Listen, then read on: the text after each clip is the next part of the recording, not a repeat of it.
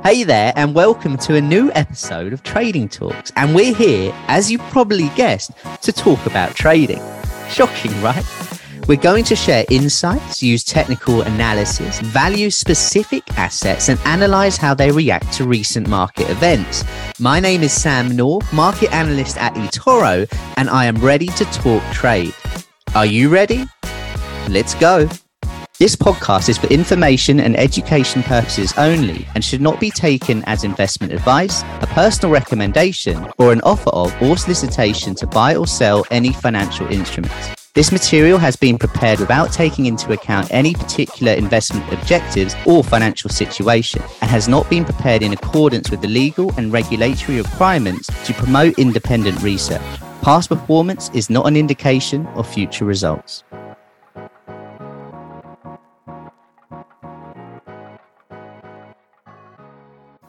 Hello, everyone, and welcome back for another episode of Trader Talks. This week, we're focusing on trading US PCE. Now, if you don't know what that is, you're about to. It's the Federal Reserve's favorite inflation gauge. So, if it's good enough for them, you bet it's going to be good enough for us. Also, remember to like, share, subscribe all of these episodes. And remember to let us know if you want us to cover anything in particular. That could be an earnings report, that could be a central bank meeting, or any data release in particular. Speaking of inflation, I did want to just mention this. I was speaking with our global market strategist, uh, Ben Laidler, recently, and he was saying US inflation is the biggest number in markets. It's driving the Fed rate cycle, the macro, earnings, and recession risks.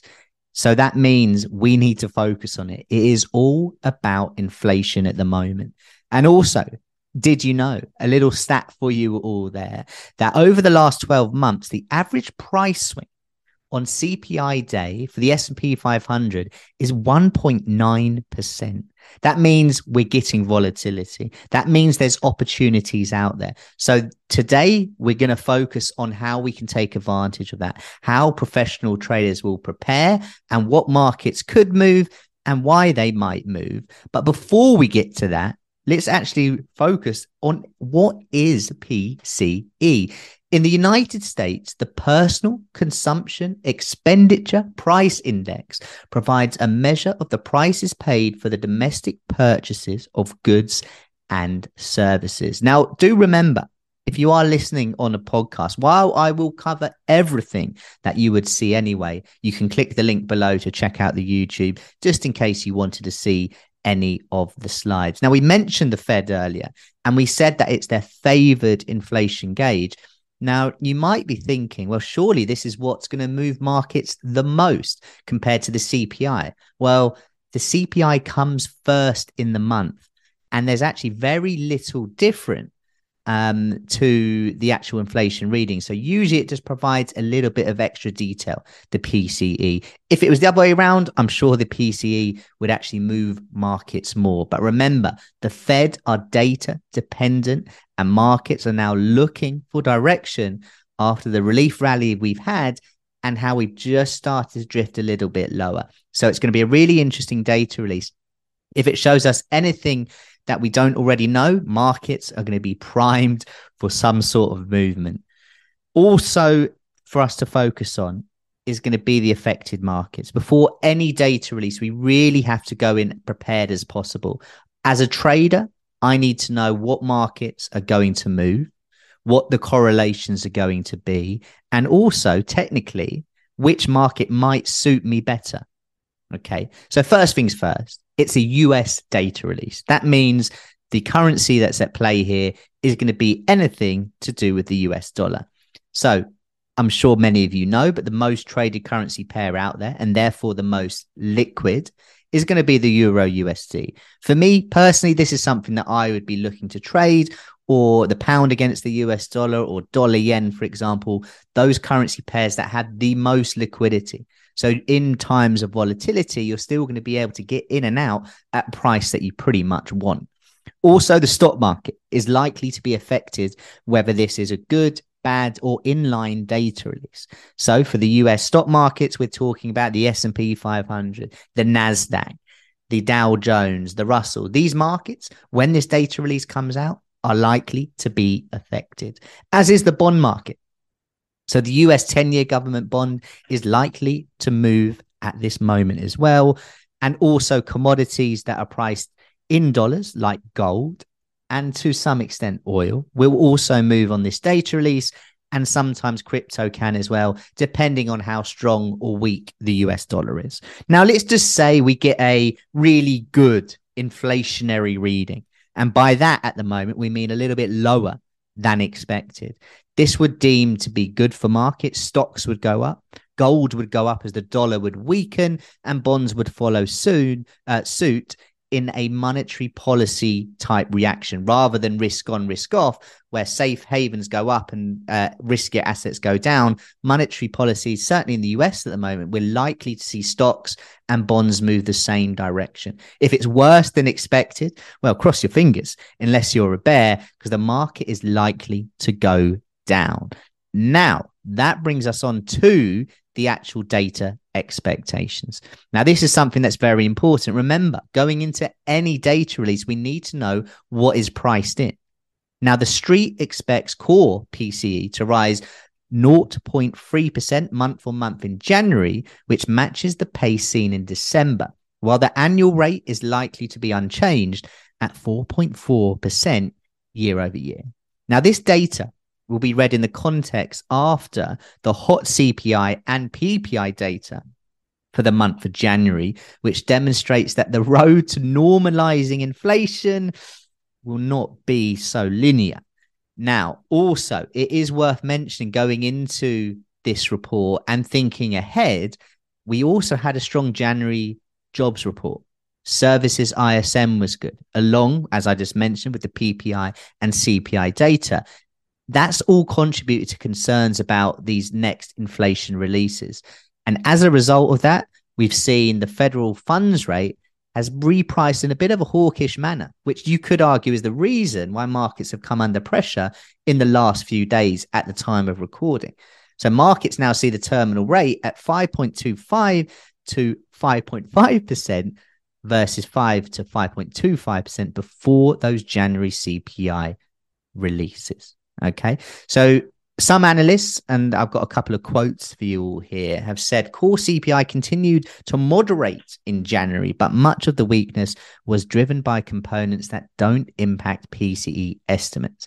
Meanwhile, PPI inflation surprised on the upside, including a pickup in healthcare, air fees, and financial services, all categories which pass through directly into PCE calculations. So, just on those expectations. Just remember going into any data release, you want to know what time of the day is the event coming out. I don't really want to be holding trades in the build up to that.